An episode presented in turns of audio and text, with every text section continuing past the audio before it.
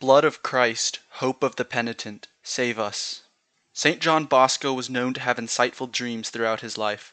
The saint once dreamed that a bunch of youngsters were in line for confession, but they strangely had ropes around their necks.